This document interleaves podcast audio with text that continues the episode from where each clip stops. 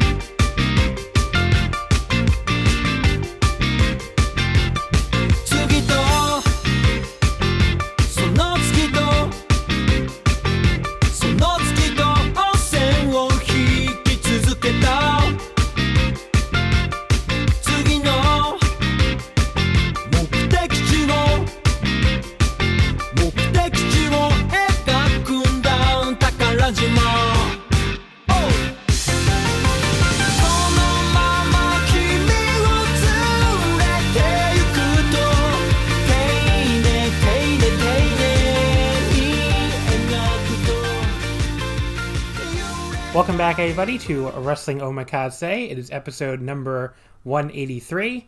Uh, this week, I am very pleased to be joined by a returning guest, uh, TJ, the host of the One Wrestling Podcast. Hi, TJ. Hey, John, what's up? Uh, not much. What's been up with you? I'm guessing not a lot.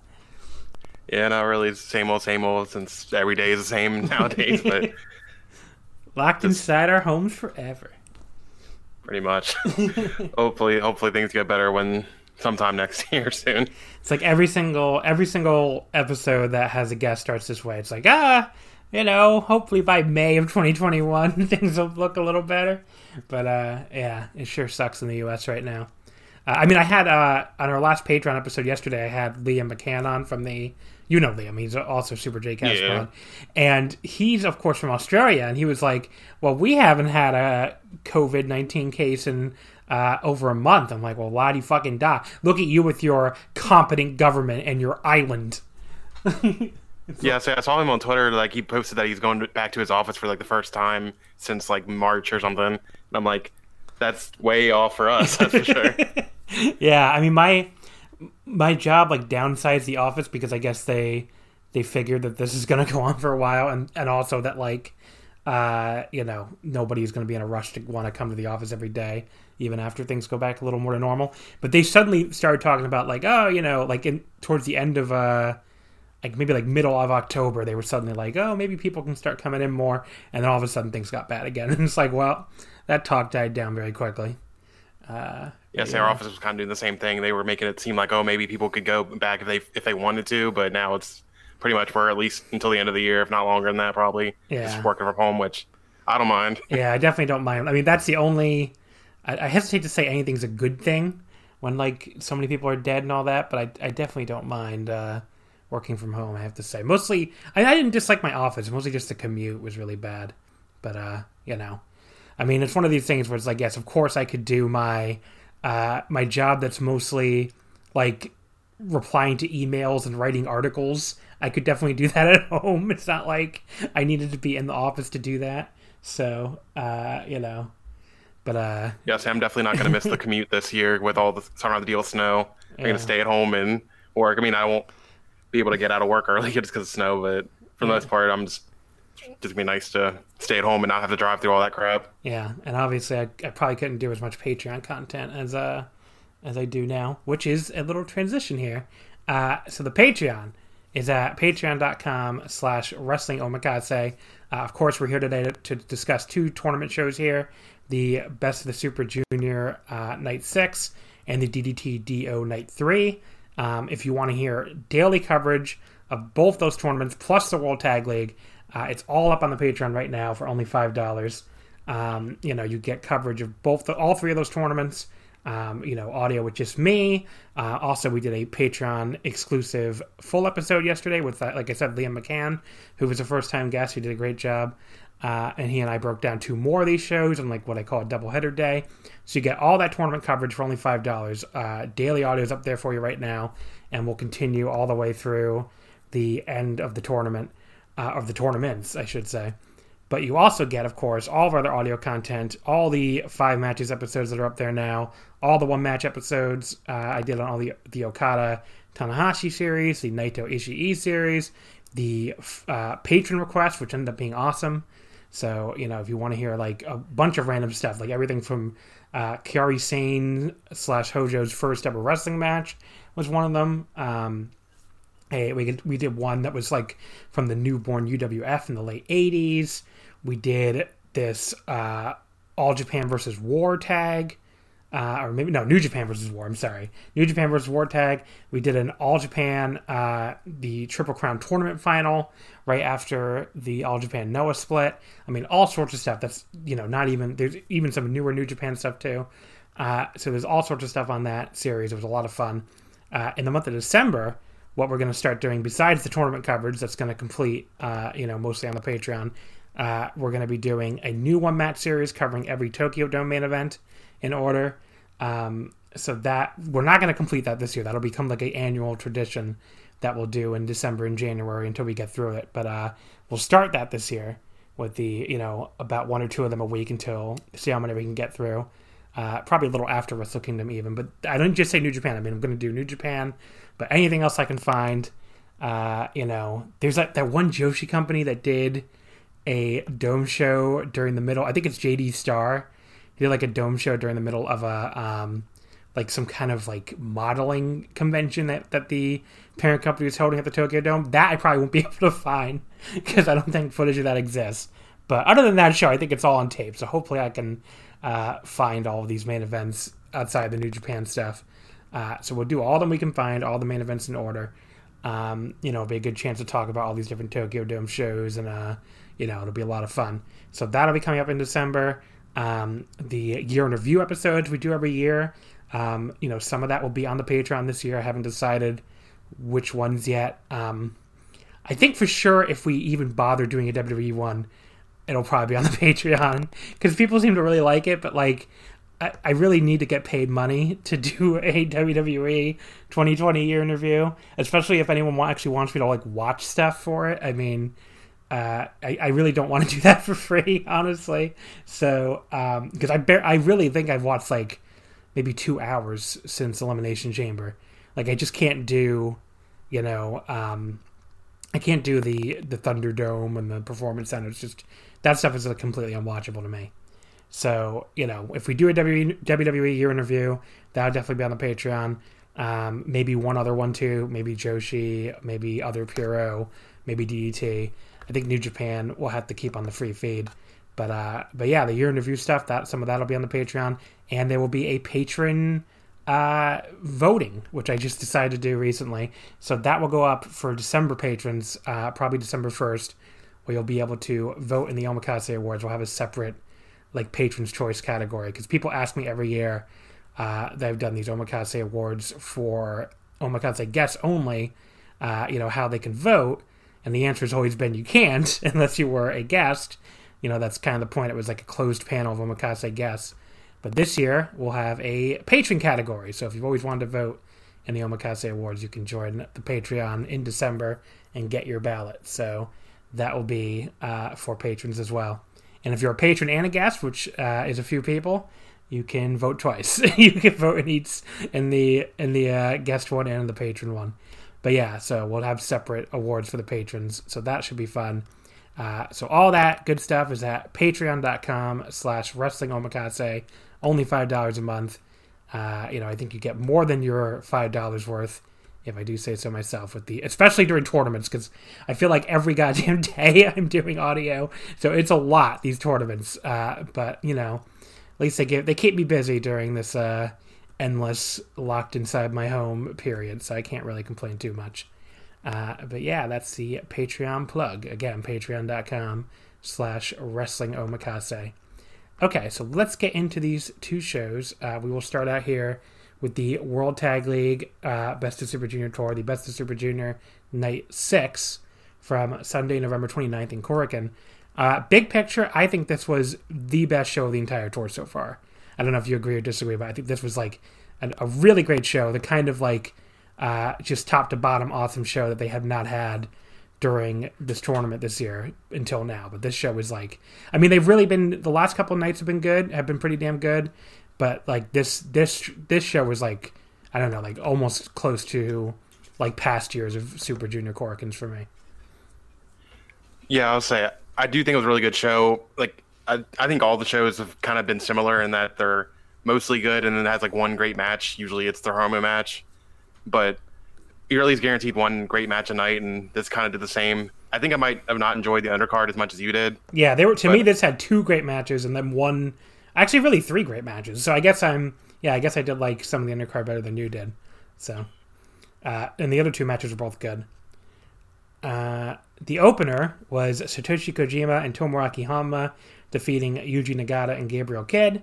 Uh, Kojima pinning Kidd in 752 with a lariat. Uh, listeners on the Patreon will know that I am struggling to come up with things to say about these tag matches every night. Uh, this was another perfectly fine tag match in an endless series of them. Two and three quarters. I think I said that every goddamn show. But, uh, I mean, they're all the same. They're all pretty good. They're all uh, very skippable. I mean, what do you want me to say?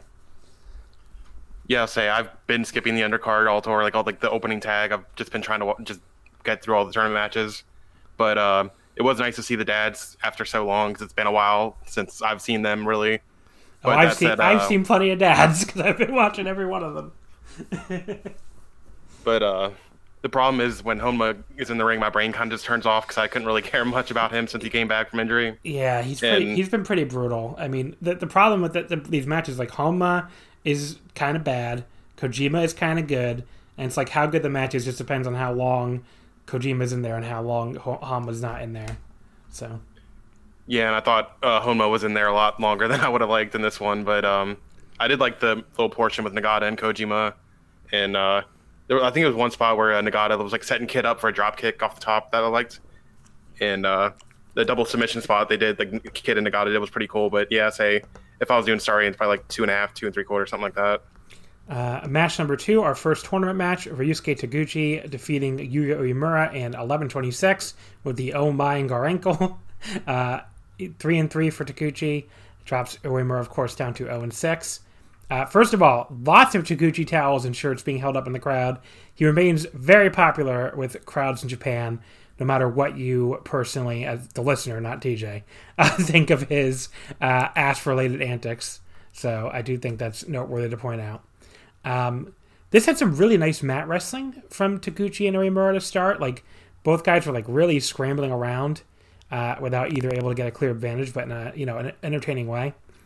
And you know Uemura rolled Taguchi up out of the uh, I guess the bumaye instead of the bamaye. I don't know if that's what he actually calls it, but that's what I always call it in my brain. Uh, but that was a great near fall. Um, and then we got the another close near fall for Uemura on a beautiful German suplex hold. Um, and then Uemura nearly rolls Taguchi up out of the Dodon, which gets some audible gasps from the crowd before Taguchi cuts back to his own cradle for a near fall, goes back to the ankle lock, and Uemura finally taps. So this was a damn good opener, I thought. I thought maybe maybe Taguchi finally got tired of uh, everyone saying he was washed now and only interested in doing uh, pull down the trunks comedy spots because I thought he worked super hard here and had a really fun opener with Uemura. So and Uemura has been great throughout the entire tournament, so this was uh, easy three and a half stars for me. I thought this was quite good. Yeah, I say I'm a little different from you on this one. Um, one, I'm, this is like the one match Taguchi hasn't had his ass out, surprisingly. yeah, he but, did. He did put his ass away. But um, yeah, say Uemura has been really surprising me this tournament with just how much time and offense he's been getting in on these guys. Like, I figured most of his matches would be like sub 10 minutes and be a night off for these guys, but seems like everyone's trying to bring their best for him, which is really good and uh, like like um, he's really like the standout for the current crop of young lions that are left. I think so. I'm really excited to see more singles matches of him. But uh, Taguchi didn't really do much for me in this one though. Like he kind of underwhelmed me this whole tournament. Like usually he's here and or uh, people like praise him during tournament times, and the rest of the year he's kind of taking the the day the uh, night off. Seems like, but yeah, he's kind of just not doing much for me. Like Uemura was really good in this. So like this was different than his uh, previous matches because most of them are like uh, straight baby face or uh, young lion fire from the jump. And like you said, this is more like mat based to start, which I thought was really nice. But um, yeah, I said I think this was probably the worst Yuya match he's had, like that that I've seen this whole entire tournament. I haven't seen oh, what night was it? The uh, night that had Despy and Hiromu. I think it was like night four. I think. Mm-hmm. I haven't seen that night, but yeah, Uemura's been really good this whole tournament. But just this match, it wasn't really anything super exciting to me. And uh, yeah, say probably like three stars, maybe two, three, two and three quarters. Yeah, and I don't think I liked it as much as you did. Yeah, apparently not. Uh, match number three El Desperado defeats Doki in 15 23 with the numero dos. So Desperado is now 4 and 2, and Doki is now 0 and 6. Uh, first of all, there is a very small child dressed up as Doki, uh, even with his own little lead pipe, which was, you know, as Doki was coming out, which was adorable and yet also mildly disturbing. Uh, Yeah, I think they, I think that kid's been in the crowd like a, in one of the Korakuen Hall shows. Apparently, it's the um what the daughter of the or the kid of one of the fans that dresses up as Bushi all the time at Korakuen. Well, she loves Doki, I guess. Um, Desperado, meanwhile, like practically has entire fucking cheering sections at this point. Like they, they the, the camera's panning around, you could see this whole section of the Korakuen bleachers all had their Desperado towels out, and you know that that wasn't the only fans either. Had the the Despy mer- merch around, you know. Um, I, think that's become one of the biggest uh, disconnects between the Japanese and the Western fan bases, where he's clearly the most, like the second most popular junior heavyweight at this point. I, I don't really think it's that close, and you know he's clearly like a big deal in Japan, and Western fan, fans like seem to st- still treat him as like just a guy. Like I've seen different accounts uh, express surprise at like you know that that Des- people think Desperado is a big deal. Like I, I remember I said something like about how uh, you know Desperado is big Hiromu's biggest rival, and I had a guy I'm not going to say who it is to call him out or anything, but I had a guy reply to me with like uh, you know Hiromu's biggest rival is a mid card junior, and it's like well I mean first of all to the extent that all the juniors are mid card. I guess, but like, it's not like I just said Hiromu's biggest rival is, you know, Doki. I said it was El Desperado, who's like a big star in this division. He has the second longest uh, junior tag title reign in history, and he clearly is the big, you know, the star of the team. I mean, he uh, is the one of the only guys who beats Hiromu on a regular basis. You know, pretty much just in the division, pretty much just him and Ishimori. Um, you know, and, and I mean Ishimori beat him once, so it's probably not even. Uh, he beats him. He's beaten him more than once, and you know he's he clearly gets a lot of shine, and he's clearly very popular. So I don't know if he's gonna get a junior like a people people seem to have the disconnect with him because he's never gotten a junior singles reign yet. I don't know if he will or not, but like the fact that he was one of those people that got elevated during the summer, you know, when they needed bodies, uh, you know, to get that never title shot against Shingo. I mean, that was not by accident. I mean, this is a very popular wrestler, and I don't think, you know, I think some of the Western fans don't seem to realize that at this point. But I don't know if you disagree. Yes, he's definitely like one of like the top guys. Like, I probably wouldn't say he's Hiromu's best rival. Like it's pretty much still Dragon Lee, but he's pretty much the number two. Like whenever they face, it's always pretty great. And I don't, think yeah, well, it's best rival that's regular the company, I guess. I don't know. yeah, that's true. Yeah, Yeah, yeah. Because I get what you mean by Dragon Lee for sure. But like, he and Desperado go all the way back to like 2010 when they were both young lions. So, but uh, you know, and they and they keep they reference that history a lot. But you're right. I did forget about Dragon Blade. That's probably at, at best it's probably a tie. So But yeah, like I definitely think he's getting a push lately, especially throughout this tournament. But and like you said, even through the summer with the New Japan Cup and the little feud with Shingo for a minute. But I think his future's kind of more moving up, maybe, rather than like being in a junior and sticking around with Hiromu. I guess we'll say. You think you don't think he's too small? I mean, he was in the New Japan Cup. He was like towering over in some of the guys. Like when I remember when he faced uh, Ishii, I was just like, he does not look like a junior compared to Ishii. Like Ishii, Wow. he made Ishii look like a junior for. Well, Ishii, but, I mean, Ishii, is kind of small. Yeah, but Ishii, Ishii is a junior. He's a fat junior. But yeah, I mean, it's true. Uh, but yeah, so Doki gets some shining on Desperado early. Uh, hits a nice little like combination that sends him out of the ring. He fakes out a dive when Desperado, duck, Desperado, uh, I think I said Desperado. Wow, uh, like combined Desperado and Despy. But yeah, he ducks at ringside, and then Doki does like a little flip against the ropes. That stuff you usually see out of Doki, obviously, but like he appears to be the babyface here, which makes sense, I guess. He's the underdog. Uh, Despy, though, was in no hurry to get back in the ring. Uh, Doki slid out after him. They traded elbows after, out there. Uh, Despy like poked him in the eyes in response, and he grabbed Doki's lead pipe. He shoved Marty Asami aside and went to use it on him. Doki, though, knocked it out of his hands, and then Desperado hilariously tried to beg him not to use it on him right after he was just going to hit him with it, which is just really funny and a great example of his like awesome character work. Uh, Doki does not fall for it and does hit him with the pipe after hesitating at first, chokes him with it for good measure. Uh, he then, but then we get back in the ring, and Desperado works on Doki's leg for a bit. Um, you know, he locks in the stretch muffler for the first time, the numero dos. Uh, great selling from Doki here as he struggles all all the way the ropes to break. I again I mentioned this on the Patreon before. I think it was on a Patreon episode, but Doki for a guy who has half his face covered by a mask, I mean he, he's selling is great. A lot of it's in his eyes. I think, like he, I don't know, he does a great job uh, with these eye like these eye uh, I don't know eye, eye motions or something like really getting across that he's in pain. Uh, Doki does a monkey flip on the apron to Desperado, who like grazes the apron and then just goes flying to the floor. I, I, I can't remember ever seeing that before. That was pretty nuts. Uh, and then Doki follows up with his big senton to, off the top to the floor for good measure. He gets his springboard DDT back in the ring for a two count. He goes for the suplex de la Luna for I think the second time in the match. Uh, this time gets Desperado like all the way up, like he's about to drop him. But then Desperado rolls through it in the stretch muffler, and Doki finally has no choice but to tap out. I thought this ruled. I thought there was this was so much fun from beginning to end. My only real complaint here is I wish it could have gone on longer. Just tons of crazy stuff. They packed into a well, I thought the match was relatively short, but it was only over 15 minutes. So the fact that you know it flew by, I guess, is uh, you know also uh, you know a point in its favor. Yeah, I went four stars on this. I thought they killed it, uh, just like they have all tournament. And so just a really, really great match. Awesome match. Yes, yeah, I wouldn't go four stars, but I still I really thought this match was awesome. Like Doki and Despy have like been two of the best people in the tournament so far for me. It's pretty much like between them and Hiromu like been the top people for me. And I assume this match is gonna be great, and it pretty much ended up being just about as good as I hoped it would. And uh that like what was it? You called a monkey flip on the apron? That yeah. was crazy.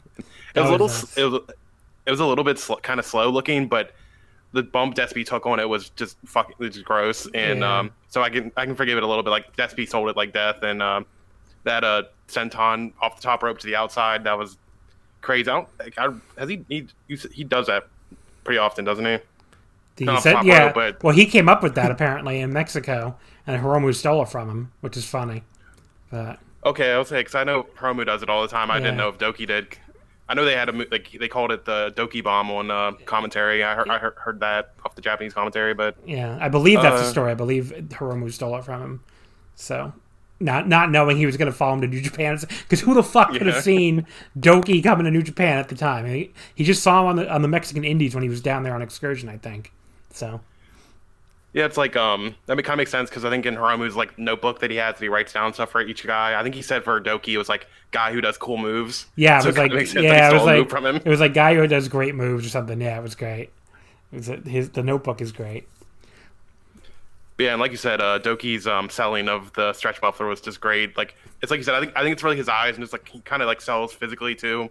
Like um I don't know, like I don't know how to describe it, but yeah, Doki selling it that was great for a guy in a mask. Yeah, and and just the way Despy let it in too was really good. Like he looked like he was ripping off his leg.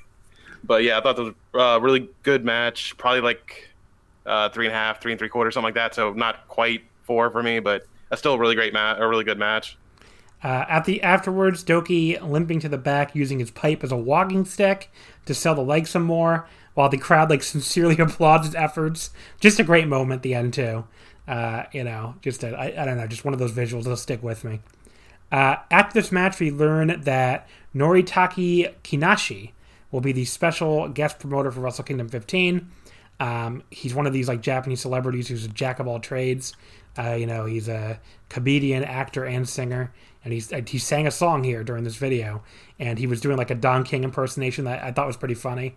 But yeah, I mean, uh, thankfully, did not go blackface with it, but uh, just yeah. just had the hair and like the you know the the gold chain stuff. But yeah, it was uh it was a pretty good impersonation I thought. And yeah, the the whole you know th- this guy is a big big deal.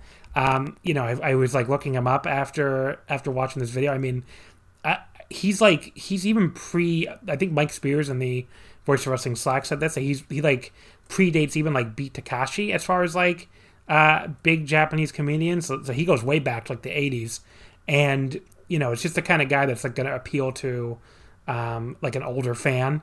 Which honestly, they, you know, maybe that's the idea. Maybe to reconnect with some older Japanese wrestling fans here. Since I mean, if you look at the crowds, they don't seem to need have a lot of trouble connecting with young fans lately, especially young women. Um, so maybe the idea is like we need to reconnect to our older male fan base from you know generations past, and this is a possible way to do it. I mean, I think it's easily the most. It has to be the biggest mainstream name they've been associated with in like, God, like twenty years or something. I mean, it's a, it's a big, big mainstream name apparently. So. Yeah, I'll say I, I was really confused when this guy popped up on my screen, but uh, at least I kind of I could read what it was saying, so I kind of got the idea pretty quick. But is that song he was singing like actually going to be the theme? Because I don't know. I'm not sure I liked that. The song was kind of funny, I thought, but yeah, it's uh, it, the song. I I could be wrong in this because it's not obviously you know I, I don't know a ton about the you know I, uh, the idea to me is I thought with the song was to like I thought it was like trying to be like a show a throwback. Did you get that vibe? Mm-hmm. Yeah, like I I think for like the video, like the announcement video, it works. But if like that's gonna be the actual theme song right. for Wrestle Kingdom, I'm not sure I'm really okay with that. Yeah. But for the announcement, it made sense. Like I, I enjoyed it for that. Yeah, I thought it was like supposed to be like a show or throwback song. I mean, look, if you if you spend any time watching Japanese music videos and stuff, which I do pretty often, you will come across so many like songs like that where where it's like clearly some kind of celebrity or other media personality who's doing like who has a, co- a comedic song or a you know a joke song or even just a vanity song. I mean that um, I can give an easy easy example that people listening to this might know that Yada song that became very popular in America uh, and very popular like as an internet meme in the I guess like late '90s, early aughts. I think somewhere in there, like that was a comedian song. I mean, that was a you know this comedian troupe uh, coming together to, to make this song that happened to become a big hit. But that kind of thing happens all the time. But like celebrities, uh, you know, being involved in you know Japanese music. But I'm sure you've heard the Yatta song, right? Or maybe was that? I probably before... have, but it's not coming to mind. maybe it's a little before your time. But yes, if you look up Yatta, it's like Y A T T A. I'd be surprised if some people didn't hear of it. Um, you know, there's a God. What's another one I can think of?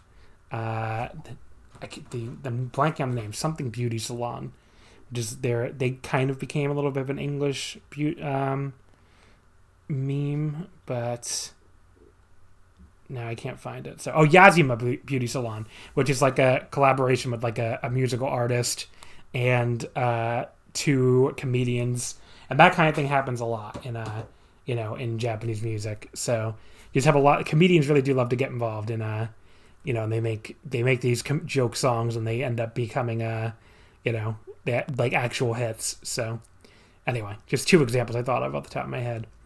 Uh, the next match here, which was match four, Sho defeats Master Wato in 1258 with a shock arrow. Uh, it moves Sho up to four and two, and it drops Wato down to four and two. Um, so this was all Sho for most of the first five minutes. Uh, he worked over Wato's arm and was like successfully blocking any kicks or other comeback attempts from Wato. Uh, Wato, I thought, did like his best selling of the entire tournament here. So, you know, definitely something where I think he's needed some work recently. Um, he finally managed to get a Rana after the five minute call and did his big spinning dive to the outside. Uh, Sho quickly came back with a spear and then just started beating or kicking the shit out of Wato while he was in a kneeling position.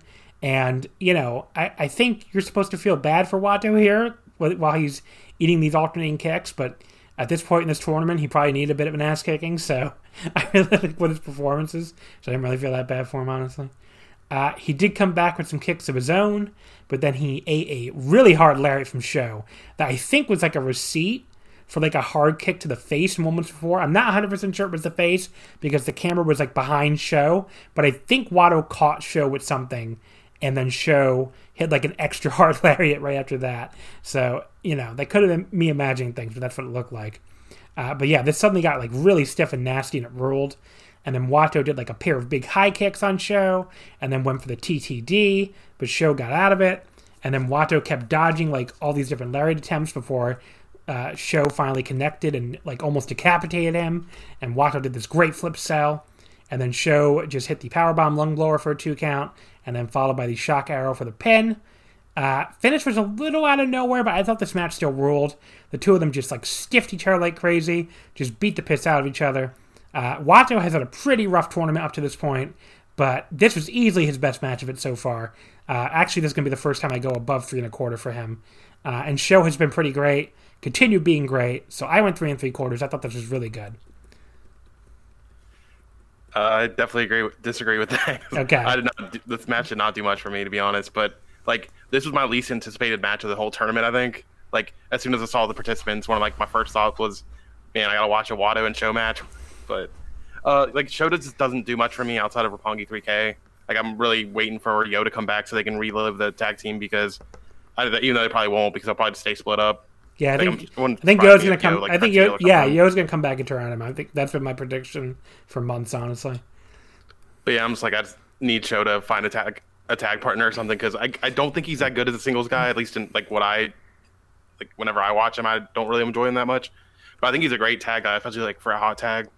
But I don't know, it's him singles wise doesn't really do much for me. And then Wato is kind of like you never know what you're gonna get from him. Like he's never bad really, but it's just how good is he gonna be in that this match and. Uh, the match really pretty much ended up being expect- exactly what I expected it to be. Like, Sho was mostly kind of boring to me.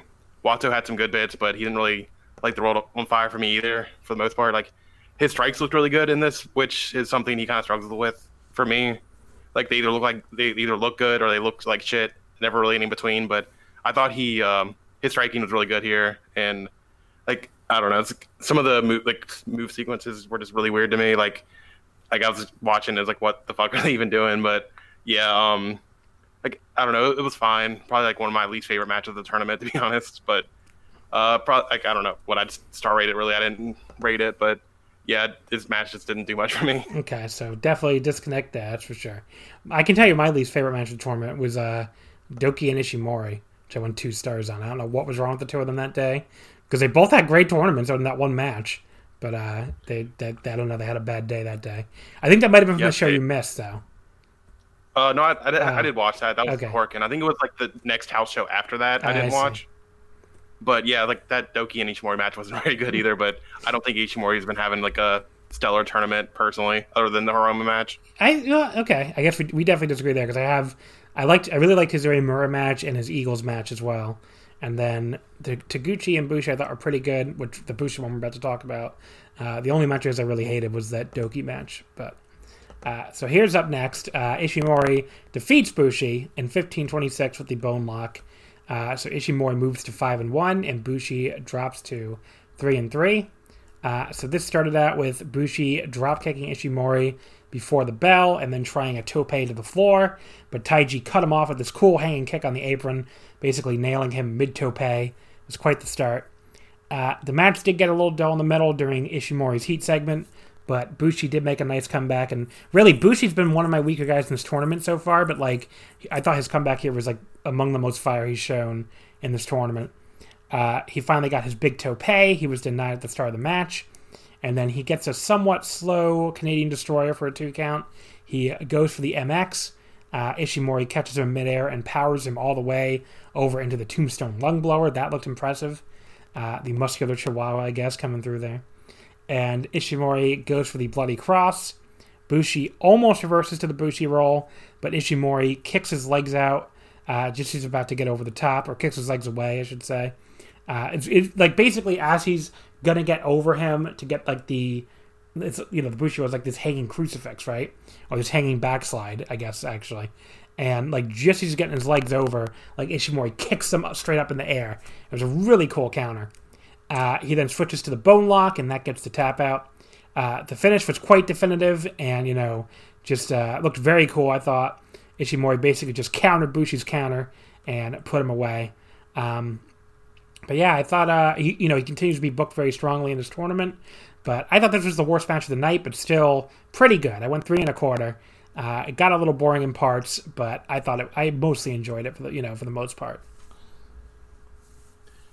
Yeah, this match was okay. But um, I think Bushi was really much the highlight of it because I think I don't like you said. I, I don't think Ishimori. I don't know what it was with him tonight, but he just kind of felt like he was like sleepwalking through the match for most of it, and then out of nowhere, Bushi hit a Canadian destroyer to kind of wake everyone up. Like it was a little bit of a slow Canadian destroyer, but like that was really like the most notable um, thing in the match to me. Like it really dragged and it didn't help. I heard the five minute call and I thought they said ten. So when they actually hit the ten minute call, I was kind of like, oh crap, we still got five minutes of this to go. But sometimes I miss hear that stuff. But um, yeah, it was just it, it was okay. Just nothing stand. Prob I don't know. I, I still I, personally I think Sho and Wato is worse, but it's definitely like one of the lower matches of the night. Uh, the main event, Hiromu Takahashi defeats Robbie Eagles in 2601 with the time bomb 2. It moves Hiromu up to 5 and 1 and drops Eagles to a, uh, I would say, somewhat surprising 2 and 4. I'm pretty surprised by how poorly he's doing so far. We'll see if he gets some wins towards the end here, but I think he's he might be practically eliminated at this point because he had they have what three mat three matches left. Well, no, he can get to five and four. Uh, but he already lost Hiromu and Ishimori. Yeah, he might be out. now I'm thinking about it, because the best he can get to is five and four. Uh, Hiromu and Ishimori already have five wins, and they both beat him. So yeah, I think he, I think this eliminated Robbie. But there you go. Uh, but yeah, this was a this. I mean, this was awesome. I mean, you know, this was a fucking awesome match. A lot of people seem to have it even higher than I do, but uh, so I'll be interested to see what you think of it when I after I go through it here. Uh, Hiromu teased giving the book to Shingo, who was on commentary for Samurai TV all night. Which, uh, you know, if you can't hear him watching on New Japan World, because you don't get the Samurai commentary on New Japan World. You get a different commentary team.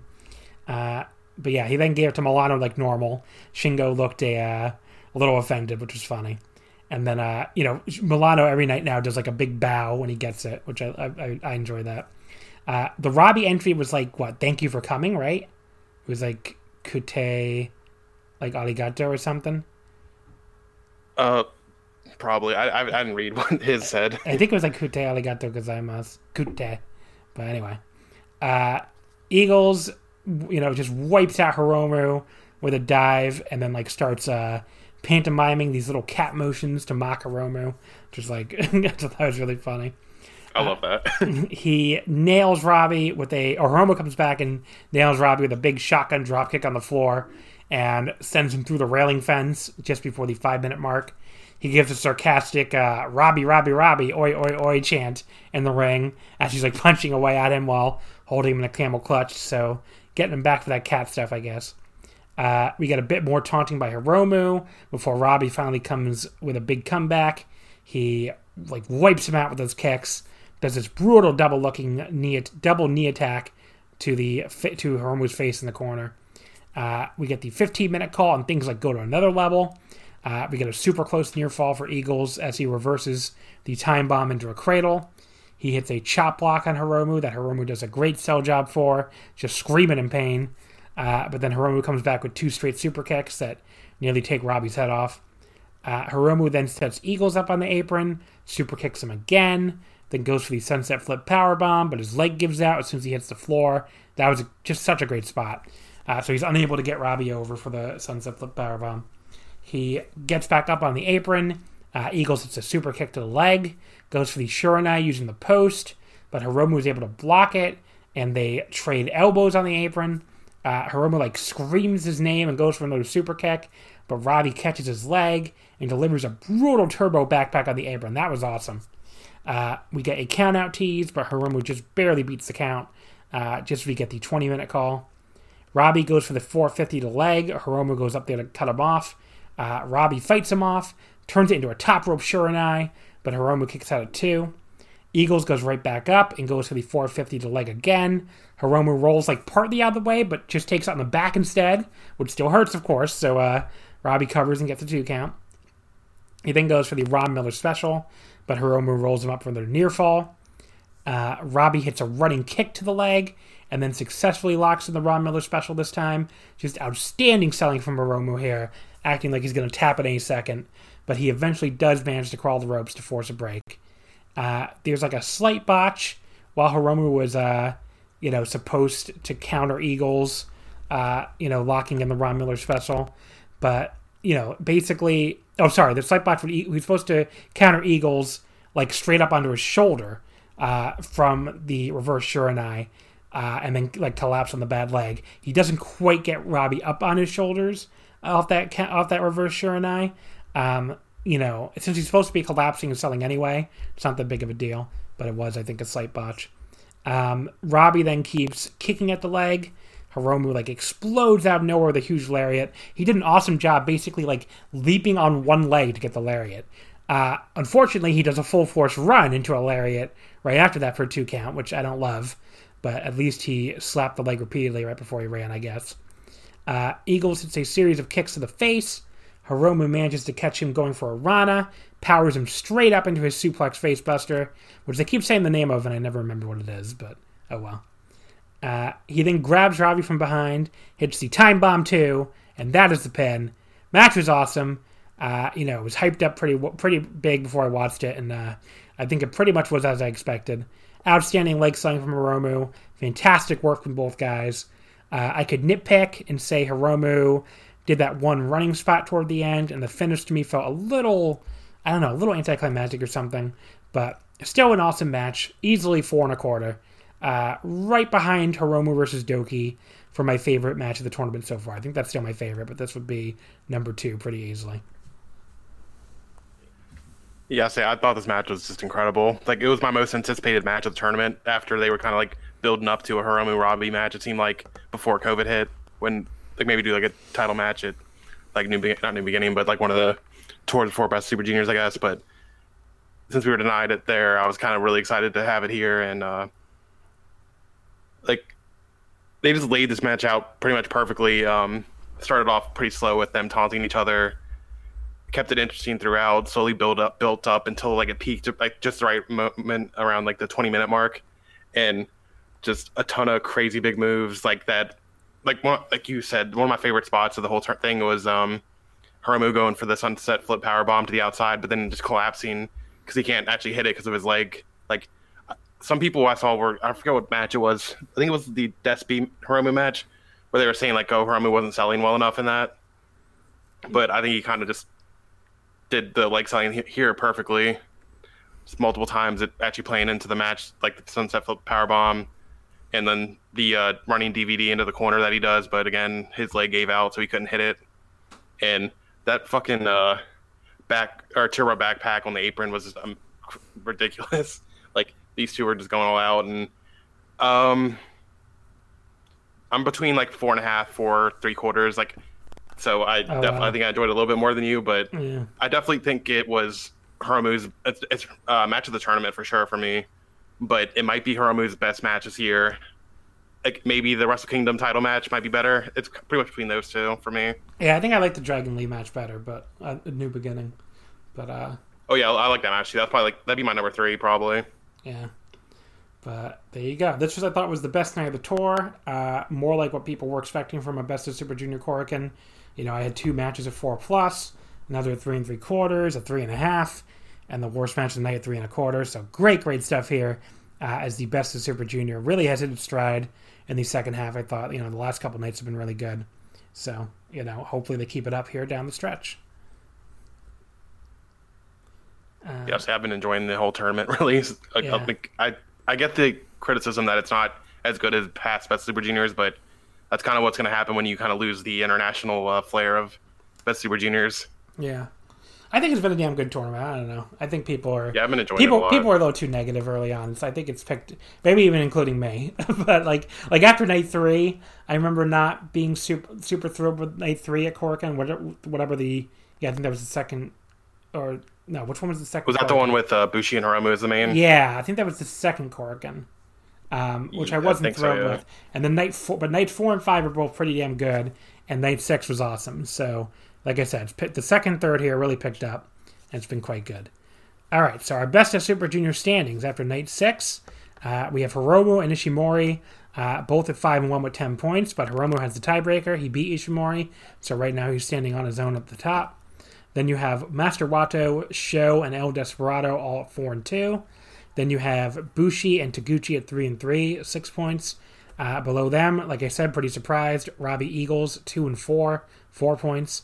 And then all by them lonesome here, Doki and Yuya Uemura, 0 and 6 with zero points, although one of them is about to be at two points, as we'll talk about.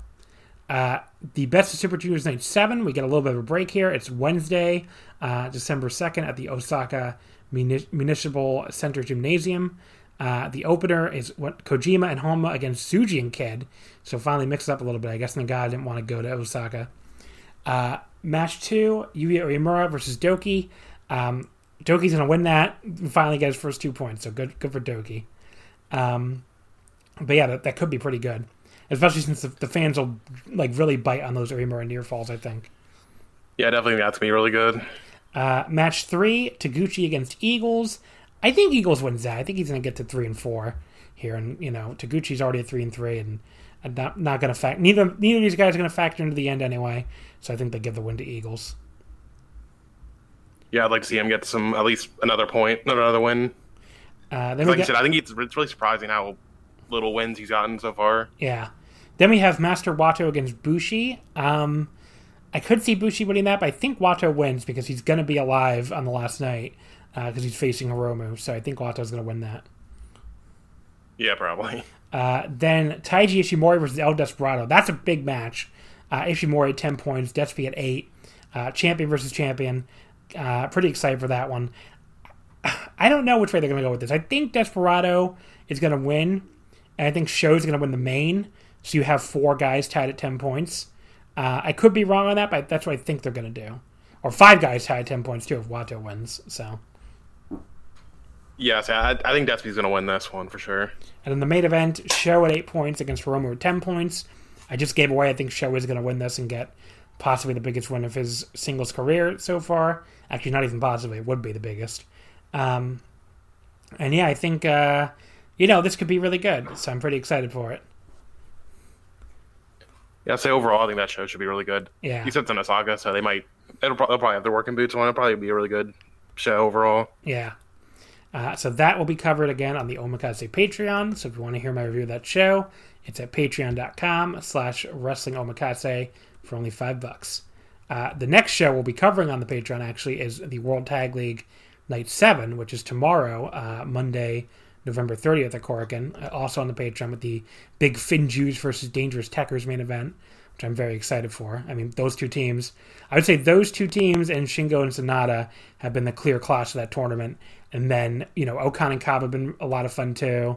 Uh, you know, Goto and Yoshihashi, uh, you know, Tana Hinare. Just, there's a, there's a whole, I mean, Evil and Yujiro have even been kind of surprisingly enjoyable. Uh, really, the only teams I haven't enjoyed that much um, are Ishii and Yano, who, uh, I mean, just Ishii looks very uninterested a lot of nights, and I don't really blame him. Uh, you know, Yano's Yano.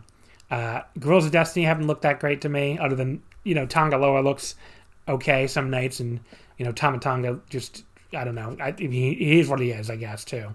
Uh, but I think Tangaloa has surpassed him. And then Fale and Owens have been the dirt worst. Really, the only thing like really dragging down what's been a pretty damn good World Tag League is that fucking Fale and Owens team. They've been horrible. But anyway, there's a quick World Tag League thoughts for those of you who haven't been listening to the Patreon every day. But I don't know, do Yeah, I'll say I'm. You're a better man, better person than me. Uh, watching all these World Tag League matches. I, They've I been- cannot do it. They've been good. I mean, it's been a good tournament. I don't know. I think they the last few nights, especially, have been quite good. The Tekkers are so fucking awesome. So, like the, the Dangerous Tekkers, Finjuice, and Shingo and Sanada, they they've resulted in. I have multiple four star matches. So there's been some really good stuff. Uh, let me see here, just off the top of my head. Yeah, Tekkers against Tana Hanari, I went four. Tekkers against Sanada and Shingo, I went four and a quarter. Uh, Tekkers against O-Khan and Kabe, went for. Um, Finjuice against Sanada Shingo, I went for. You know, so there's been a lot of good stuff in the tournament. There's just, there's just been a lot of bad stuff too with the mostly with the Fale and Owens team, uh, which have been you know brutal in this tournament. I mean, really, uh, you know, if you want to you want to enjoy the tournament, just skip their matches. Basically, that's what it comes down to. Uh, you know, just been they've been pretty horrible. But there you go. Yeah, I'll say I've definitely been picking and choosing myself. Mostly if I see anything like if you recommend it or if someone else I I kind of feel like I have similar uh, taste with. Like I, I do need to watch that Tekkers and uh, Empire match for one. Yeah, that was awesome. That's on my list. Yeah, that was awesome. definitely recommended. So if you want to hear tomorrow's show reviewed, again, patreon.com slash wrestling omakase. Let's get over to the D-Ou now, the DDT D-Ou. Uh, so to recap my thoughts, and I guess you can, uh, you've seen all of it so far, I assume?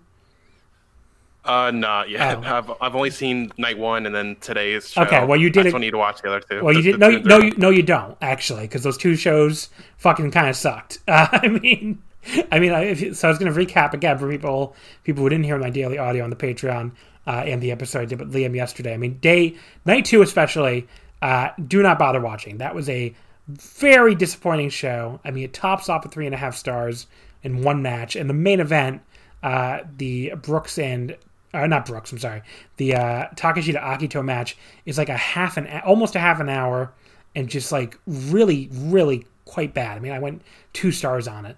Uh, so yeah, night two, skip night two for sure. Uh, night three is a little better. I still think very skippable. It still tops out at three and a half stars, but at least the main event isn't like endless and bad. But it's still a pretty disappointing Endo Higuchi match, at only three and a quarter. So yeah, I mean uh, they came into this show tonight needing a, a good show because the last two nights of the D-Ou, after the first night, which was awesome. I mean the first night from Korakuen we talked about in the free feed last week. That was an awesome show. Uh, you know they needed a good show, and I thought they had a good show. So you know they they desperately needed it, and they they did have one here. Uh, night four was uh, today, Sunday, eleven twenty nine, from the Osaka um, Azazeria Taisho Hall. I looked up where this was in Osaka just to see if I, you know, if it was anywhere near where I've been in the city. It looks like it's pretty far out uh, in the Taisho ward. Um, you know, it's well to the south, uh, southwest of the, even the Namba, uh, like touristy area that I've been to. So it looks like this is like well outside of uh, any areas where any tourists would go to, basically. But yeah, it's like quite not not super far from there. Like let's say from JR Namba Station, I bet it's only a little bit, but it's definitely just like past where I would have gone. So I definitely haven't been anywhere nearby. Yeah, it's only about yeah 27 minutes from JR Namba. So you know, not really that far, I guess, but uh, definitely not a place I've been to before. Uh, this show, the opener, was Antonio Honda defeating Keigo Nakamura with a backslide pin in 836. Uh, obviously not a tournament match. Oh, and I should mention too that the, the injury the injury buy for the show. The guy you're supposed to fight Daisuke Sasaki, but uh, Sasaki is out injured with a broken rib, um, as we talked about in the Patreon. If you haven't heard uh, since the last free show, so Sasaki's out. Um, all the guys who are going to fight him get a injury buy. So that's Harashima on this show. Uh, there was also supposed to be a scheduled night off because it's seven guys per block, so someone gets a night off every show. Uh, it was Akito in the A block, and thank God because Akito's been kind of brutal in this tournament so far. Usually a guy I really like too, but his his tournament's not been good. And Shuma Katsumata in the B block got the night off as well. But yeah, this Honda Nakamura match. Um, you know, first of all, after I talked a lot on the on the Patreon about how great it was for those uh, two two Narimasu Act Hall shows to at least have announcers and single cam instead of just single cam, like you've had in the past years for D-Ou spot shows. We had no announcers for the show, so uh, you know it was like the Price is Right fail horn, I guess. It was like da da da da, no announcers. Uh, but yeah, I mean, I, I really miss the announcers because they do add energy to these uh, single cam shows. But anyway, so the, the the joke here was they end up under the ring. I guess we get like you know loud noises or whatever, and they come out and they they ha- they they've swapped outfits, and Keigo starts doing Honda's whole stick with the punches and elbows, but then Honda backslides him and gets the pin. The ring announcer says Keigo Nakamura is the winner, and he's never won a match. Is a big part of this joke. His music plays. Honda, as Nakamura, does like an excited young lion celebration, uh, and then finally he realizes, "Oh wait, I'm Antonio Honda." So I guess we didn't see the first Keigo Nakamura win ever, and Nakamura gets upset and they uh, still in Honda gear back in the entranceway. I guess that was his plan, but to get his first win. So it's a pretty funny joke here. Uh, but yeah, the match was boring for a little while, but the joke at the end was funny. So Yeah, I pretty much have the same opinion. Like the match was whatever, but like the finishing joke was pretty great. Like I love Nakamura like just being all depressed in the at, like at the entryway when he found out he didn't actually get his first win. like the, the, that was just uh, such a clever way to announce uh, a first ever Keigo Nakamura win without actually giving him a win. So it's like a almost like a parody of like the Young Lion thing. So it was really funny. Yeah, I did like uh, before they went outside and like switched their gear, or whatever. They were both like dueling gone, the foxes, but they kept missing because they'd slide over the other guy's head because they're both bald. Uh, match number two: Harashima and Toru Owashi defeat Danshoku Kudino and Kazuki Hirata. Uh, Harashima pinned Hirata with the Somato in 10-17. So there's a lot to this match. First of all, the idea is they still want the um, the Daisuke uh, Sasaki, like the guy who's supposed to face Sasaki, uh, you know, in a tournament match that's now getting a buy in each night. They still want him to. They still want that guy to have a match. So here it's a tag match with the, uh, you know, the DDT Variety team, right? Like the, that's what they they've been claiming themselves as. So Hirata starts to give his normal speech about how you know they're going to decide a new Osaka, uh, you know, Variety title, and we're going to blow blow away the D-Ou. And then Imabayashi, the you know the authority figure of the promotion, uh, I don't actually don't think he has official authority anymore, but he still they still act like he does. So he basically stops the match and berates them, uh, and says they can't do a stupid comedy match because Harashima is in an important tournament and he can't afford to lose focus. Uh, and as always, uh, big shout out to DDT English Update for the, the help here uh, with the translations at DT Pro underscore ENG on Twitter. But he tells them, uh, Owashi, none of your dumb lucha. Dino, no ass. And Hirata, none of your stupid dancing. Uh, at one point, Imabayashi asked Dino, uh, you know, who wants to see the ass of a man in his 40s, and if he thought about his future. Some real savage shit. And then Dino, like, affirms that he'll be showing his ass well into his 50s, which is horrifying to think about. But uh, Ima's not having it. But then Harashima finally, like, stops them, or stops Imabayashi, and says, you know, I heard what you said through the curtain, and, you know, I'm doing well in the deal right now, and I'm thankful that you care about me. But more importantly, these guys do their best uh, to make wrestling fun for the fans. They do it with pride. And Harashima's like, try to understand them, give them a chance. And Imabayashi's like, I'm sorry, I didn't even try to understand them. I will do my try my best to understand each and every one of them. For starters, I'll try to understand Dino. I will show my ass. And he gets up in the corner like Dino and pulls his pants down, even though everybody's like, "No, this is not what we wanted." and he just did. He just stand, stands there with his ass out forever, like for a long time, like even well after the match ends.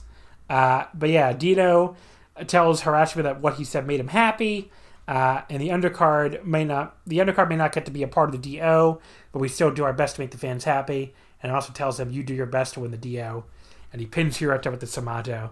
This was fucking funny. Yeah, I'll say I love this match. It was so funny. It's definitely a match you need to look up the DDT English um, explanation of it because that definitely helps a lot. And like you said, Imabayashi was up there with his ass out for so long, like to the point where like you know like they disinfect the ring after matches. They even disinfected his ass while they were cleaning the. yeah, the ring. crowd was the crowd was laughing so hard at that. It was great. Oh man, yeah, this was just a really funny match. Uh, match number three, the first D-Ou Grand Prix match, the the B block. So the way DDT's been doing these shows, uh, they do all the one all the matches from one block and all the matches from the other block, uh, which I like. I happen to think that's a pretty cool way to do it. Uh, this is the B block, the first match. Kazusada Higuchi defeats Soma Takao with the uh, Bu- Buchikamashi at 11:30. Had to really sound that one out. Uh, and moves Higuchi up to moves Higuchi up to five points and drops Takao to four points. You're tr- you've been trying to learn Japanese too. Do you have like a harder time with Romanji now? Because I feel like I'm so used to reading like kanji and especially like hiragana and katakana, like you know readings of kanji that like when I'm trying to read Romanji, I, like it, it actually like confuses my brain now. As a, my problem really with Romaji now is like um, if it's a long vowel and they shorten it anyway, like if it's supposed to be like OU or like O, and they just cut it to O, like Keno's name for one, like Yeah. they, well, there's just 50 different uh, different ways to write his name in Romaji apparently, but yeah, it's like I don't have trouble reading it. It's just sometimes they leave out stuff, so it makes it harder to pronounce accurately. I guess. Yeah, I don't know. Like I've really been going hard on like the immersing without Romaji. So now when I see it, it's you know especially these longer words, I'm just like, oh yeah, I have to read. I have to remember how to read this. Uh, uh, definitely. Like if you're learning Japanese, you want to drop Romaji as soon as possible. Yeah.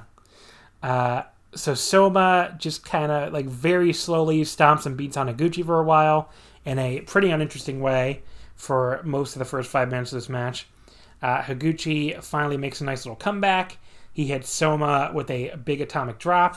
He hits a running shoulder block and a power slam for a two count. Uh, and then he goes after Higuchi's arm, but then Higuchi hits that big, I guess, shoulder block out of nowhere for the surprising pin. Uh, I didn't dig this at all, really. I thought Soma's offense was like beyond boring.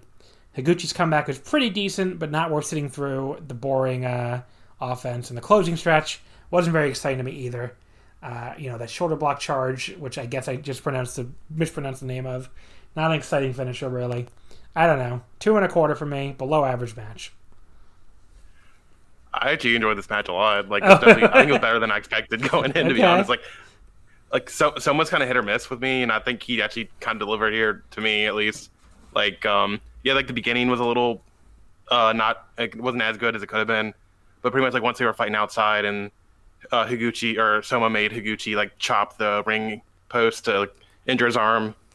I thought it kind of got really good from there because it gave uh, Soma a target to focus on, and it, it kept coming back in the match. Like um, was like I don't know, it was like a bear hug kind of, and Soma like reversed it into like this arm lock. That I thought was really good and uh, then like Soma was like stomping on his arm, and Higuchi got up and just like dared him to strike him and caught like the shoulder strike or not the shoulder, like um, like the elbow strike with his like head and shoulder, like caught the the strike. So I thought that was really good, and I kind of actually like the finishing sequence, like um, Higuchi going for that shoulder tackle, but then Soma just blocked it, only for uh, Higuchi to like immediately tackle him again for the win like I definitely I do agree though it is kind of like anticlimactic of a finisher.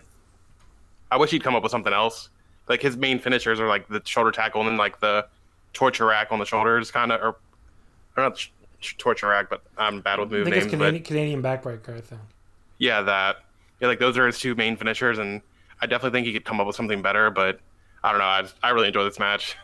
Uh, match number four: Jun Akiyama defeats Makoto Oishi with the Fujiyama knee lock cutback and 1049. Jun goes to four points and Oishi stays at two.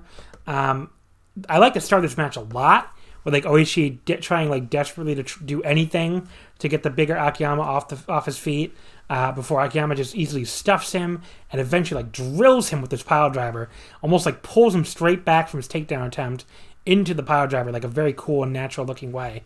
And it's just very natural mat work in general. Uh, Oishi does eventually get some offense on Akiyama. He gets a big swinging DDT out of the corner. He tries to set him up for the Miracle Ecstasy Bomb, but that's easier said than done when it starts out as a choke slam. Akiyama easily fights him off. Uh, Oishi, you know, survives the exploder among other things and gets his knee bar locked down Akiyama on the mat. But when like Oishi tries to pull back on it a little too hard, Akiyama is like easily able to roll through it into the pin, and that gets him the three count. Um, you know, I like the finish a lot there. Like Oishi, you know, just trying to pull back on it a little too hard, and it lets the bigger veteran Akiyama just like roll through it for the pin. I thought this was a damn good match. A lot of cool mat work at the start. A great like big versus small match in general. Uh, I went three and a half. Definitely enjoyed it. Yeah, I'll say I, I really enjoyed this too. I was kind of a little bit surprised that Akiyama won. Like obviously he can beat anybody, but I kind of figured he has to lose sometime in this tournament, and all he's really lost to is um, Endo. So I figured losing Oishi wouldn't be a terrible loss for him, especially since Oishi's supposed to be the leader of Junretsu, not Akiyama. But like I said, I think it was really mat based at the beginning, which I kind of expected going on going in since that's kind of Oishi's specialty. But uh, I loved uh, like Oishi just kicking out of like everything from Akiyama, like those, including the uh, exposed running knee. And uh, I guess you said I the finish was really good with um, Akiyama just rolling him up, not necessarily getting a definitive, like a decisive win, but a win nonetheless because Oishi kind of slipped up. And I really liked Oishi's uh, selling of the defeat after the match. And yeah, it's uh, probably like three and a quarter, three and a half, yeah. Uh, match number five was Tetsuya Endo defeating Yuki Ueno with the Shooting Star Press in 22:56. that moves Endo up to seven points and drops Ueno stays at two points. Um, yeah, this was this was fucking awesome. Uh, a really high energy start with both guys going hard and fast at each other. Neither is able to land like a real blow. Um, you know, they eventually fight out to the apron after the five minute mark where Ueno drops Endo with like a hard snap DDT. Uh, you know, Endo continues just like bumping all over the place for Ueno throughout the match. He takes this really cool like counter stunner off the ropes uh, after Endo had been looking for something else. I, I, don't remember what honestly. It was maybe like a suplex off there or something. But then he also takes this like really like awesome flying bump right on his neck off a, Ueno drop kick or missile drop kick off the top. Uh, we get a pretty pretty crazy no sell exchange with Endo no selling a half Nelson suplex from Ueno. Ueno no sells a super kick. Endo no sells an Enzuigiri. And then finally, Ueno no sells a Canadian destroyer and like rolls right on top of Endo when they hit the ground for a close pin attempt. Uh, that could have been hokey, but I thought it looked awesome, mainly because they both like you know they were both still like subtly selling the moves as they stagger back to their feet, and that that last roll up by Ueno after hitting the mat was awesome and it leads to a double knockout tease after a lariat by Endo and a big drop kick by Ueno. So it was like they were still selling the you know accumulation of all those moves, and that had a little more weight than usual because you know Endo Higuchi on the last show had just ended with a double knockout. Uh, Ueno hits an awesome Rana counter to an Endo power bomb. They pull that off perfectly, like just jumped up in midair. Just really did a did a great job with that for super close near fall. And then Endo is finally able to finish Ueno off with the torture rack bomb, followed by the Shooting Star Press for the win. Uh, I went four stars on this. Easily match of the night. Up there for the best of the tournament so far. I don't quite think it's up there. Like I think I still liked uh, maybe God, which one I'm thinking of? One of the one of the matches from night two. Uh, probably the probably the Ueno and Higuchi match. I think from night one. I mean, I think that was my favorite match. They're all four stars though, so I mean it's close. But yeah, this is the best since night one. Uh, and Ueno put up a great fight. Uh, I thought he might really pull it off, you know, win the uh, champion versus champion match here since Ueno's the Universal Champion. Uh, but they're really running with the unbeatable, you know, KOD Openweight Champion thing for Endo right now. You have to respect that booking. So I thought this was awesome. Yeah, I absolutely love this match. it was the best match these two have had yet in their like little series they're doing this year. Like this matchup is all, like a whole has kind of been hit or miss with me this year. Like I, I forgot which one it was, or which one's which, but I remember like one of their matches I just didn't like at all, and one of them I liked, but still not as much as the others, or other people seem to. Like I think it was the Gauntlet cash in that I didn't really like that much. Oh yeah, that, but, I, I did like that a lot. So. But yeah, like Ueno's been on a roll since winning the Universal title. Like, and this kind of just continued it because I thought this match was awesome. Um, I was surprised so much of this was Endo working from underneath early on, but it kind of made sense in the end since pretty much went all out to, against each other. But um, like there's one really gruesome looking spot that happened right around the 20 minute call. call. I think it might have been like right before it. Was like up on the turnbuckle. I don't know what Ueno was trying to do, but it ended up kind of just him dropping Endo on his neck on the turnbuckle. Like it ended up looking kind of cool, but I don't know what he was trying to do. And it took him like forever to actually set it up. That's really like my main nitpick about the match. But beyond that, I thought it was a great match. Like you, I think it, I don't know if it's my best, favorite match of the tournament so far, but it's definitely like my number two, probably. Yeah. Like I think I think Higuchi Ueno has been my um, it's probably definitely my top match so far. Yeah, I mean, I I think I think yeah, I think I liked yeah Gucci Ueno better. This this and Endo Akiyama is close. I think I like this a little better than Endo Akiyama from night one. So this is probably my number two match so far of the tournament. But yeah, I mean, the, nights two and three just didn't give anything on that level. So very glad that like we got at least one more awesome match uh, you know, on this show. Uh, yeah, I think those three are like the main matches so far of the tournament, and probably all around like four, four and a quarter for me. Yeah. Uh, match number six uh, in the A block, Mao defeats Yu- Yukio Sakaguchi with the Michinoku Driver 2 in 953. So Mao moves up to four points, and Yukio's stuck at four points. Uh, they started this out. They started this out pretty tentatively. Uh, Mao got some kind of like wacky head scissors with like his whole body extended outward. It was uh, very wacky looking, but Sakaguchi was very close to the ropes and made it fair, fairly easily. Get a decent moonsault off the second turnbuckle to the floor from Mao just before the five minute mark. I didn't really have to say from Mao there. Sakaguchi's not doing moonsaults off the second turnbuckle anytime soon. Uh, Sakaguchi comes back with a nice strike combination, some hard slaps to the face, but misses his charging knee in the corner when Mao dodges, and then Mao hits a great missile drop kick to the back of the head. Uh, Mao gets a big spinning kick to counter a charging Sakaguchi, a, a palm strike, and then a Michinoku driver for pretty surprising pin. Uh, I thought this was pretty good. The finish was like very much out of nowhere for me. I would have liked to see them go a little longer here, but what they did was mostly good stuff, so I would go three and a quarter stars. Yeah, I, I thought this was a pretty cool match. I liked um, Mao kind of doing more of a striking and mat based match early on instead of like his usual like high speed, high flying kind of stuff. Still had a little bit like the moonsault and that stuff that you mentioned, but I'm not sure uh, Sakaguchi is the kind of guy you want to try and have a striking match with, though, since that's kind of his bread and butter. But yeah, it worked, it worked, for, it, worked for, it worked for Mao though. Yeah, I say it worked for him because he beat him. Like uh, the finish felt kind of out of nowhere, like you said, which I'm not sure I liked. Like it was a like it, like it happened, and I was like, oh, that's really the finish, I guess. Yeah. But yeah, like probably three and a quarter too. But yeah, it's like I enjoyed it, but the finish kind of came out of nowhere for me.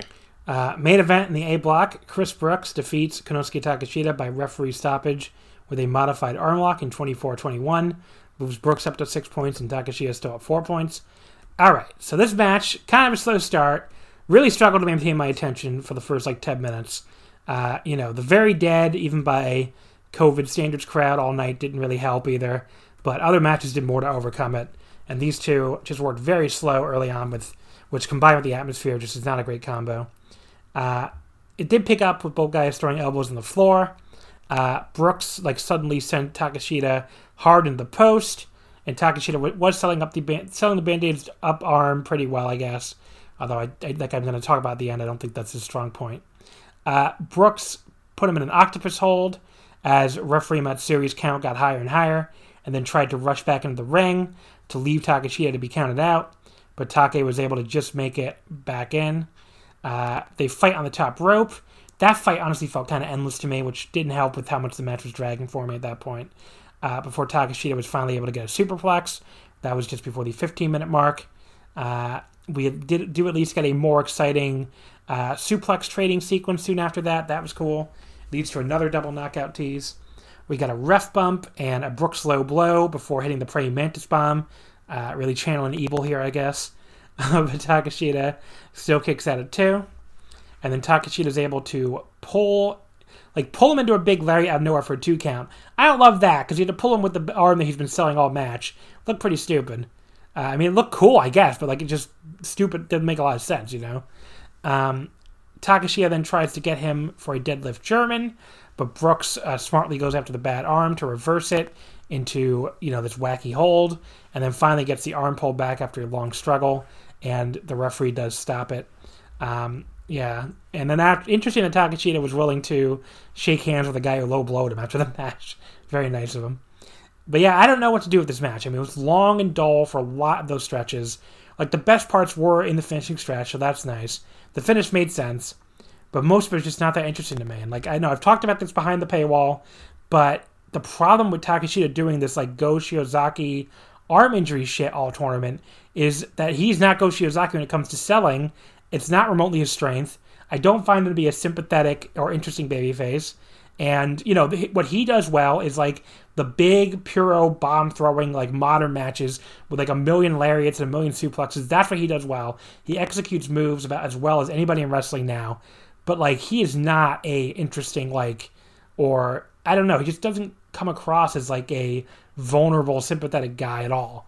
When he's so much bigger than most of these guys in this in this tournament. I mean, he's still you know Brooks is a little taller, but like you know Takeshita still looks like he has like 20 pounds on him. Um, I, I don't know. I just I don't find it interesting. I don't find it you know uh, entertaining. So I'll give this the gentleman's three. Move on with my life. It wasn't bad or anything, but definitely nothing you need to go out of your way to see.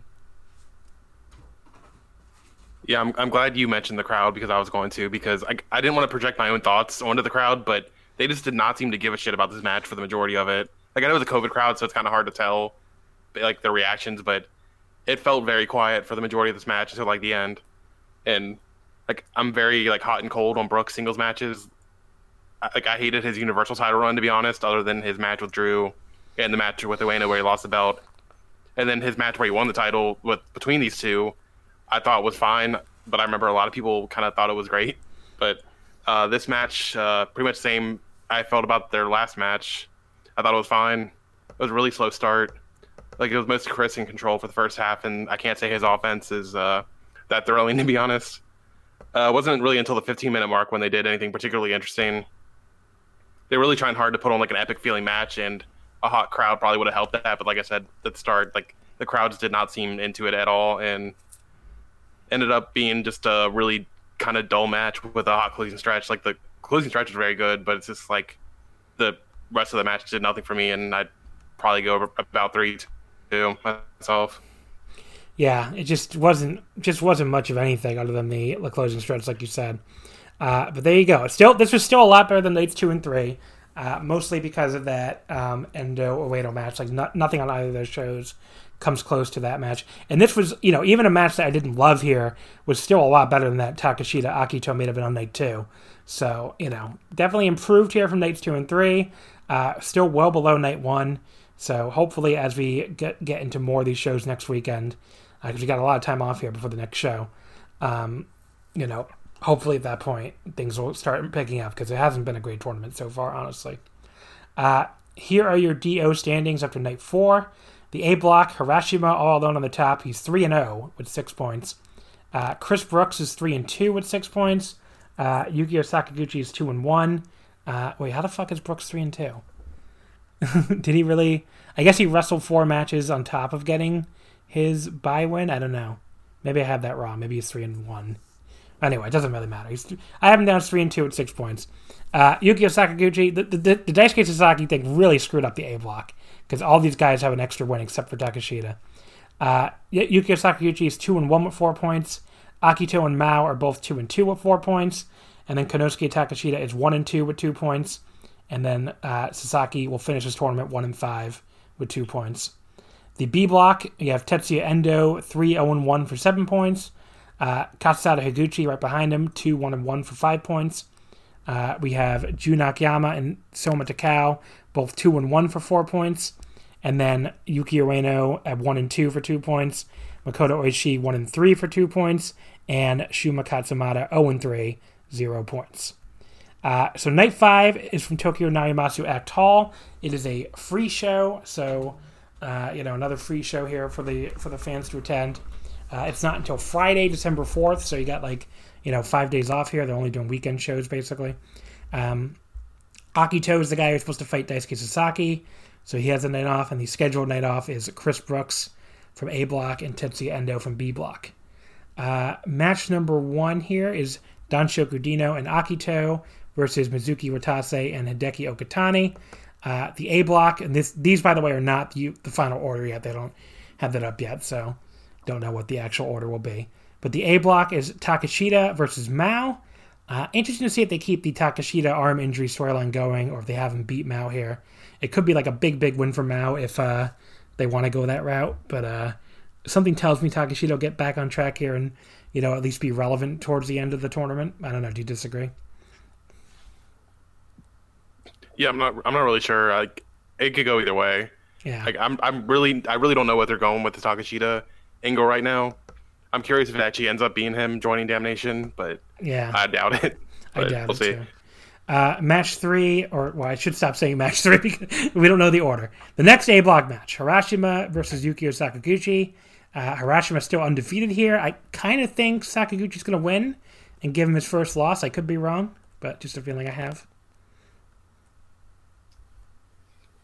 I don't yeah, know. I'm not sure, but I, I, I could see Yukio beating him, but it's I'm not sure. Like some of these, some of some of these matches are really still up in the air right now. Uh, match four in or the B block: Kazusada Higuchi versus Shuma Katsumata. Uh, Shuma still has zero points, but I think Higuchi is going to beat him. I don't see uh, Shuma getting his first win on Higuchi. Yeah, I think Shuma's just going to eat a lot of pins, unfortunately. Uh, then we got Soma Takao and Jun Akiyama, both at four points. I think Jun is going to be in the in the mix here at the end, so I think Jun's going to win. Yeah, I definitely think Jun's probably going to win this one. And then Makoto Oishi versus Yuki Ueno. Uh, Oishi's only at two points. Ueno already has four. I could see, I could see uh, Ueno winning this, but uh, yeah, I don't know. I could see. I think I could see Oishi winning too. So Yeah, I think is going to win this because he's well, he's like two and two right now. So Yeah. I'd probably get him another win, but I it wouldn't surprise me if Oishi won either. Oh, maybe he's only. Actually, no. I think he's only one and two. But I don't know. I actually think he's only one, two, and two points. I think I wrote that wrong. But anyway, uh, it's hard with all these like different guys on different, uh, you know, like different. Some of them had a buy already. Some of them haven't. You know. But anyway. Yeah. But I think Ueno is at one and two, so ma- maybe Ueno will win that actually. But I guess we'll have to wait and see. So that will be covered on the Patreon. I guess so you can sign up at patreon.com slash wrestling omakase. Only five bucks, and we'll be covering that on Friday with a Patreon exclusive doubleheader uh, with myself and VOW contributor Jeff Andrews, along with the World Tag League show that day. So definitely check that out. All right, so before we wrap things up here, we, I did put out a call for questions. I haven't done that in a million years. See if anyone had any questions on uh, those three shows. So let's see here. Uh, first of all, from the Super JCast uh, Discord server. Uh, okay, Velke Braca says he wants to know why do you always have bad takes, TJ? What do you say? I think I have good takes. He's just um, a fan of bad, or not. I don't want to say bad people, but he's he's just mad 'cause I was happy when Tommy won and beat Oh. Mayu for the title, Yeah, among other things. Because I, I remember, I remember he was very upset when Higuchi lost the sword back to Endo, and I was rubbing it in his face the entire time. there you go. Uh, up next, we have Michael CC. How many bandanas should Robbie Eagles be wearing? That's a that's a question for the ages. Uh, I'm going to say at least 12 bandanas. I think he should make his next gear out of bandanas, just only bandanas. Only bandanas. Only bandana gear. His entrance gear makes him look like such a dork. Man. Yeah, kind of. I did love uh, Hiromu kind of taunting him with like the eyepiece thing while Yeah. up on the corner pad. Yeah, that was pretty funny. Uh, I want to confirm, by the way, Ueno does only have two points. Double check this to make sure. So there you go. I did write down four by accident. Uh, the last question here on the well from the uh, Discord server, M Gallup says uh, this is actually a this is a, a good question. I'm excited to go through here. He says Tekkers are the best champions since blank. Now the be- uh, best tag champions, I should say. I'm assuming we're only keeping this to heavyweight tag titles, uh, and we have to go through the reigns here. Basically, the easiest way to do it is to go back through the tag title reigns and try to find a reign that is better than the Tekkers. So I'm going to read them out pretty rapid fire, and you can tell me if you think any of these are better than the Dangerous Tekkers reign so far, just including their tag title reign and their, uh, you know, their World Tag League stuff so far. Just, I think they've been incredible. Uh, I don't know if you agree or not, but let's see. Let's see what if we think any of these are better. Uh, Golden Ace. Uh, no, our Tekkers are better. I should say. Golden Ace Well, like- because they were it was a good reign, but it was like two seconds really with with the COVID. That's the problem. Like they they were had good matches, but they were having good matches with Tekkers, and like you said, it didn't last long, so Yeah, they, it's kind of hard to zero judge it. zero defenses. So 142 days with zero defenses because of COVID. Uh, God's sixth reign, 20 days, zero defenses. no, I'd Tekkers definitely better than that. Fin Juice, uh, 28 days, zero defenses. No, I had high hopes for that reign, but they kind of just ended that real quickly. But so yeah, no, Tekkers better. uh, Guerrillas of Destiny, their fifth reign, 315 days, seven defenses. Uh, from February 2019 to January 2020, I could not tell you a single fuck of one of those the top of my head. It's a big no from me, dog.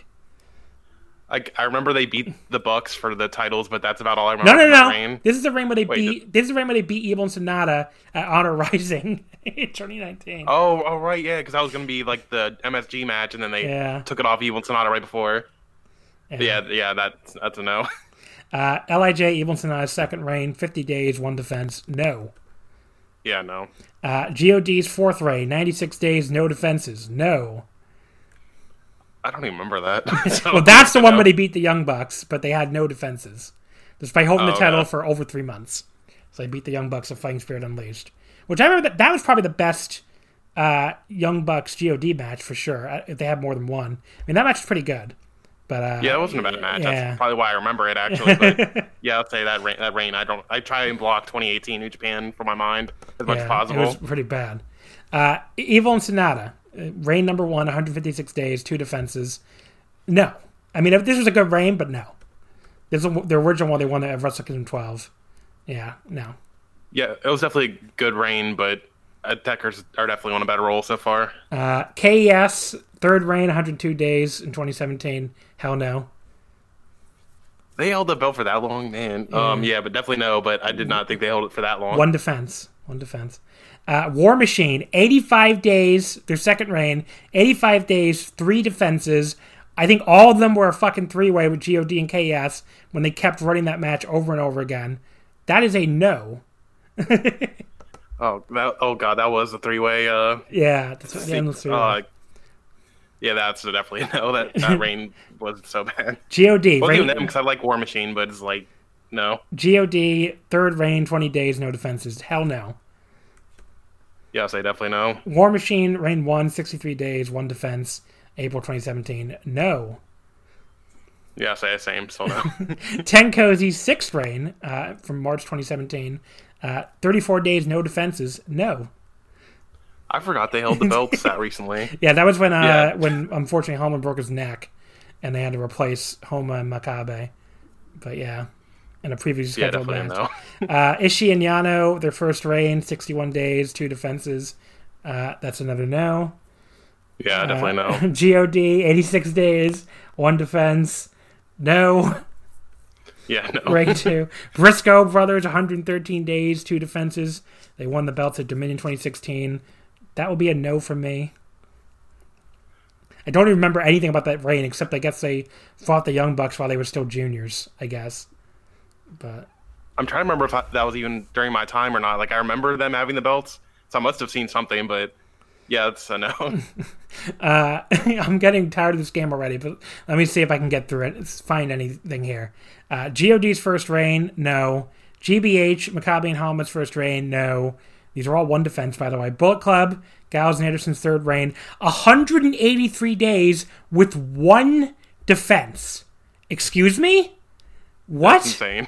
Uh, six months and you got one fucking defense from July 2015 to January 2016. I kind of want to know what the one defense is now. So let's fire up Cage Match and see if we can find it. Because now, what is the one glorious defense that these motherfuckers had during this six month reign?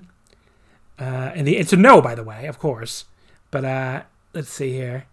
IWGP Tag Team Champions, 183 days. Their one defense was against TenCozy at Destruction in Okayama. I'm sure it was thrilling. 13 minutes. So they made that's 13 more minutes than you or I defended the titles. uh, yeah, so that's a no. Uh, the Kingdom, Matt Taven and Michael Bennett, Oh 91 days, no defenses. That's a no. Uh, Gallows and Anderson, their second reign, 53 days, no defenses. No. Goto and Shibata, 38 days, no defenses. I remember being fucking furious when they lost those belts right back to Gallows and Anderson the following month at New Beginning in Osaka. They won them at Wrest- Wrestle Kingdom 9 after Gallows and Anderson had them for 365 days exactly. Uh, made six defenses, probably zero of which were good. Let me just look through this because I'm curious. Because that reign's going to be a no too, probably. But let's just say uh, gonna have to go really far back to find it. Yeah, wow. They they faced the Killer Elite Squad, Goto and Shibata. I remember liking that one actually. Invasion Attack 2014. Uh, Captain Taiwan, Captain New Japan at a Taiwan show, and Hiroki Goto. Nine and a half minutes. What a defense. Uh, the Briscoes in the U.S. Tanahashi and Makabe at Dominion. Okada and Yoshihashi at Destruction in Kobe.